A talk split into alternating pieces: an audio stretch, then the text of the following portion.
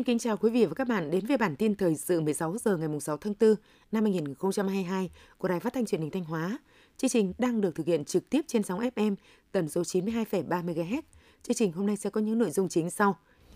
Chủ tịch Ủy ban dân tỉnh Đỗ Minh Tuấn tiếp xúc cử tri tại thị xã Nghi Sơn.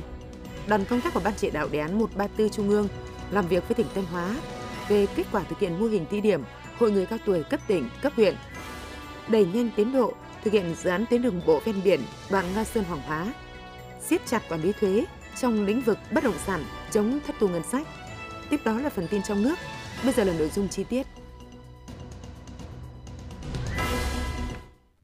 Thưa quý vị và các bạn, để chuẩn bị cho kỳ họp thứ 7 Hội đồng Nhân dân tỉnh khóa 18, sáng nay đồng chí Đỗ Minh Tuấn, Phó Bí thư tỉnh ủy, Chủ tịch Ban dân tỉnh cùng các đại biểu Hội đồng Nhân dân tỉnh thuộc đơn vị bầu cử số 20 đã tiếp xúc với đại biểu cử tri 19 phường xã của thị xã Nghi Sơn.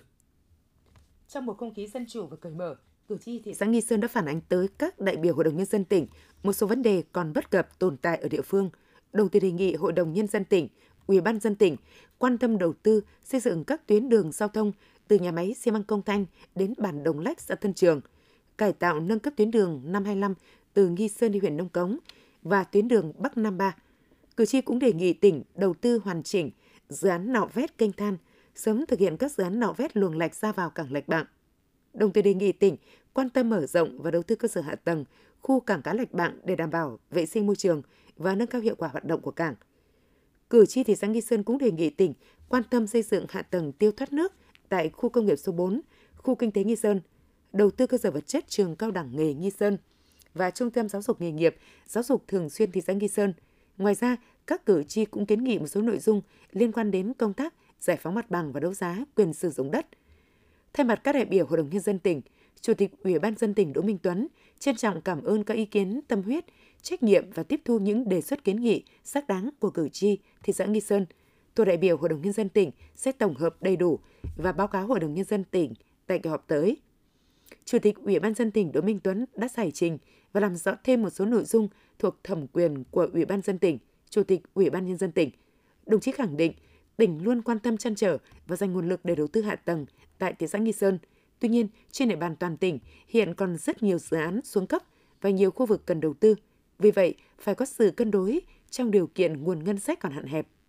Đối với dự án đường Bắc Nam ba và dự án nạo vét luồng vào cảng Lạch Bạng, tỉnh sẽ chỉ đạo các đơn vị chức năng đẩy nhanh tiến độ, làm thủ tục đầu tư và đẩy nhanh tiến độ thực hiện dự án. Chủ tịch Ủy ban dân tỉnh Đỗ Minh Tuấn cũng khẳng định khi đầu tư hạ tầng khu công nghiệp số 4, hệ thống tiêu thoát nước cũng sẽ được xây dựng nhằm đảm bảo an toàn cho hoạt động của các nhà máy trong khu công nghiệp và khu vực lân cận. Sáng nay, Thường trực tỉnh ủy đã có buổi làm việc với đoàn công tác của Ban chỉ đạo đề án 134 Trung ương về kết quả thực hiện mô hình thí điểm hội người cao tuổi cấp tỉnh, cấp huyện. Các đồng chí Triệu Tài Vinh, Phó trưởng Ban dân vận Trung ương, trưởng đoàn khảo sát, Trịnh Tuấn Sinh, Phó Bí thư tỉnh ủy cùng chủ trì hội nghị. Dự buổi làm việc có các đồng chí Phạm Thị Thanh Thủy, Ủy viên Ban Thường vụ Trưởng ban Dân vận tỉnh ủy, Chủ tịch Ủy ban Mặt trận Tổ quốc Việt Nam tỉnh, Đầu Thanh Tùng, Phó Chủ tịch Ban dân tỉnh, đại diện lãnh đạo các ban tổ chức, ban dân vận, văn phòng tỉnh ủy, mặt trận Tổ quốc và các tổ chức chính trị xã hội tỉnh, ban thường vụ Hội người cao tuổi tỉnh.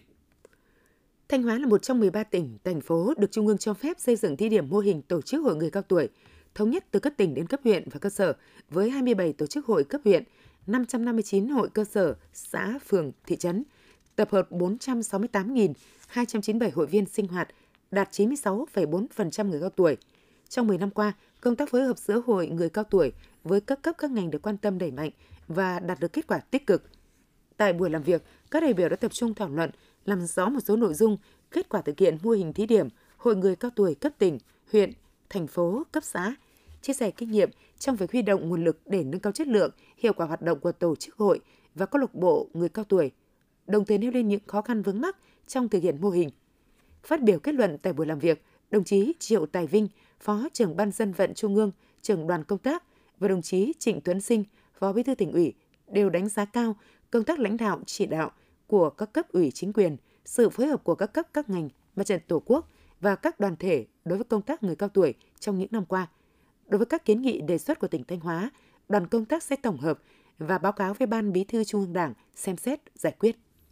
Sáng nay, Phó Chủ tịch Ban dân tỉnh Thanh Hóa Lê Đức Giang chủ trì hội nghị nghe các báo cáo dự thảo quy định trình tự thủ tục hồ sơ giao đất cho thuê đất, chuyển mục đích sử dụng đất để thực hiện dự án đầu tư trên địa bàn tỉnh Thanh Hóa, báo cáo các phương án thực hiện dự án di dân tái định cư Long Hồ Yên Mỹ. Phát biểu tại hội nghị, Phó Chủ tịch Ban dân tỉnh Lê Đức Giang khẳng định quy định về trình tự thủ tục hồ sơ về giao đất cho thuê đất, cho phép chuyển mục đích sử dụng đất để thực hiện dự án đầu tư trên địa bàn tỉnh Thanh Hóa phải chấp hành đúng quy định của pháp luật, không được làm phát sinh thủ tục hành chính mới hoặc chứa đựng bộ phận tạo thành thêm thủ tục hành chính đồng chí giao Sở Tài nguyên và Môi trường chủ trì phối hợp với các đơn vị liên quan khẩn trương tham mưu cho ban dân tỉnh quyết định ban hành trình tự thủ tục hồ sơ về giao đất cho thuê đất, cho phép chuyển mục đích sử dụng đất để thực hiện dự án đầu tư trên địa bàn tỉnh theo đúng quy định. Hội nghị cũng đã nghe báo cáo xem xét lựa chọn phương án thực hiện dự án di dân tái định cư lòng hồ Yên Mỹ từ cao trình dương 18,50m đến cao trình dương 20,36m do lãnh đạo Sở Nông nghiệp Phát triển Nông thôn trình bày. Báo cáo gồm 3 phương án trong đó, phương án 1 căn cứ vào quyết định số 4515 ngày 24 tháng 11 năm 2017 của Chủ tịch Ban dân tỉnh về phê duyệt dự án di cư tái định cư lòng hồ Yên Mỹ từ cao trình dương 18,50m đến cao trình dương 20,36m. Phương án 2, phương án 3 thực hiện theo phương pháp công trình như sau: nâng mức tích lòng hồ, nạo vét tăng dung tích. Trên cơ sở đó, các đại biểu tập trung thảo luận, phân tích, đánh giá ưu nhược điểm của từng phương án để có thể lựa chọn phương án tối ưu thực hiện. Vào mùa hè, Tình trạng sử dụng rượu bia tăng cao kéo theo đó là tình trạng người điều khiển phương tiện tham gia giao thông vi phạm nồng độ cồn gia tăng. Do vậy, lực lượng cảnh sát giao thông trên địa bàn Thanh Hóa đang tập trung xử lý nghiêm hành vi vi phạm này nhằm làm hạn chế nguy cơ tai nạn giao thông. Để góp phần ngăn chặn nguy cơ mất an toàn giao thông do người điều khiển phương tiện vi phạm nồng độ cồn, Phòng Cảnh sát Giao thông đã tăng cường tối đa lực lượng phương tiện, các biện pháp nghiệp vụ nhằm phát hiện và xử lý nghiêm vi phạm nồng độ cồn và chất ma túy, trong đó, tại tất cả các tuyến giao thông trọng điểm đều được bố trí lực lượng tuần tra và các khung giờ sau giờ ăn uống để thực hiện đo nồng độ cồn lái xe, đồng thời tăng cường tuyên truyền, nhắc nhở mọi lái xe chấp hành nghiêm túc quy định liên quan đến rượu bia khi tham gia giao thông. Quý vị và các bạn đang theo dõi bản tin trực tiếp 16 giờ của Đài Phát thanh Truyền hình Thanh Hóa. Ngay sau đây là phần tin trong nước. Sáng nay, Chính phủ đã trình Quốc hội chủ trương đầu tư dự án đường vành đai 4 vùng thủ đô Hà Nội và dự án vành đai 3 thành phố Hồ Chí Minh, hai siêu dự án đường vành đai trị giá 161.191 tỷ đồng. Trình bày tờ trình về chủ trương đầu tư dự án đường vành đai 4 vùng thủ đô Hà Nội và dự án đường vành đai 3 thành phố Hồ Chí Minh, Bộ trưởng Bộ Cách đầu tư Nguyễn Chí Dũng cho biết, việc đầu tư hoàn thành hai dự án này sẽ góp phần cải thiện năng lực cạnh tranh của nền kinh tế, tăng khả năng kết nối giao thông giữa các tỉnh trong vùng, phù hợp với quy hoạch giao thông quốc gia giúp mở rộng không gian phát triển, kéo giãn mật độ dân cư khu vực nội thị, giảm áp lực cho giao thông nội đô và các tuyến đường hiện hữu. Dự án đường vành đai 4 khu thủ đô Hà Nội có tổng chiều dài khoảng 112,8 km, gồm 103,1 km đường vành đai 4 và 9,7 km tuyến nối theo hướng cao tốc Nội Bài Hạ Long. Qua địa phận thành phố Hà Nội dài 58,2 km, Hưng Yên dài 19,3 km, Bắc Ninh dài 25,6 km và tuyến nối 9,7 km. Dự án đường vành đai 3 thành phố Hồ Chí Minh có tổng chiều dài tuyến là 76,34 km, bao gồm thành phố Hồ Chí Minh là 47,51 km, Đồng Nai 11,26 km, Bình Dương 10,76 km, Long An 6,81 km. Theo số liệu từ Tổng cục Hải quan, xuất khẩu cao su của Việt Nam trong tháng 5 năm 2022 đạt khoảng 110.000 tấn, trị giá 181 triệu đô la Mỹ, tăng hơn 40% về lượng và tăng gần 30% về trị giá so với tháng 4